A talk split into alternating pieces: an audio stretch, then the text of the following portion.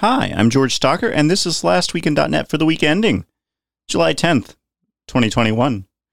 JetBrains Simon Cropp is hosting an OSS Power-Ups Verify event, and I have no fracking idea what any of those words put together means, which, if you think about it, is entirely on brand for open source software, where marketing is shunned.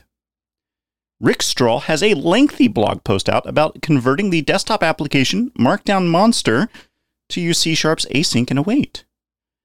Now, this is as in depth a dive into real world async that you will ever see, and it's well worth the 20 minutes or so it'll take you to read it. Microsoft released a patch against the print nightmare vulnerability, and lo and behold, it doesn't actually mitigate the vulnerability, writes Brad Sams. Now, who among us hasn't had a patch that worked on my machine? Now, none of us are worth 2.09 trillion, but does that really change things? .NET Conf Focus on F Sharp is July 29th. And you can sign up at focus.net.conf.net, right? I think.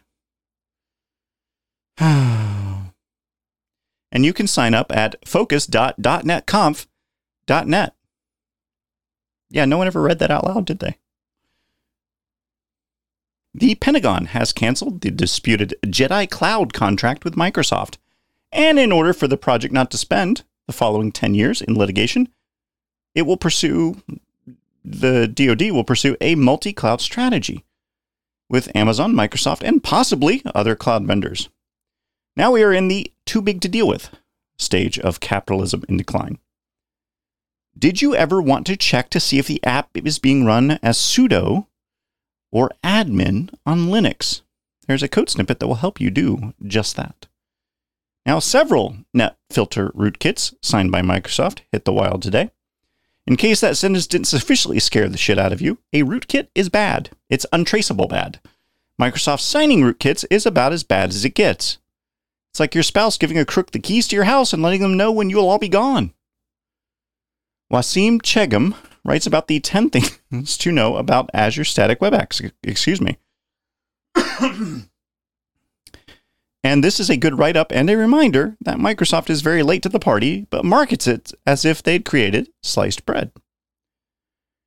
Oskar Dewey, Dewey, Duykas has you covered with an updated README and tutorial on event sourcing in .NET Core. Now, if you think about event sourcing like that annoying kid in your sixth grade class, it reminds the teacher when she forgot to assign homework, and when the teacher forgot to give a scheduled quiz. Event sourcing makes a lot more sense. Scott Carey of InfoWorld talks to developers about their reactions to Copilot, and surprisingly, none of them were upset at the lack of lubrication involved in getting copiloted by Microsoft. Yes, that is a euphemism now. On Friday, July 16th, 2021, Jon Skeet will be talking about the .NET Functions framework that is available for Google Cloud Functions. Google has a better name for it. They call it .NET Functions than Microsoft does. And no shit, the name Microsoft gave it, according to the website title, is Azure Functions Serverless Compute. The June 21st version 1.58 release of Visual Studio came out on July 8th. Okay. It includes the ability to move terminals to the editor. The debugger now remembers your previous environment choices. Jupyter Cloud Jupyter code improvements and debugging, and workspace trust, which sounds vaguely enterprisey, but really means browse code without worrying about the 25 years of macro exploits that made Microsoft Office synonymous with getting hacked.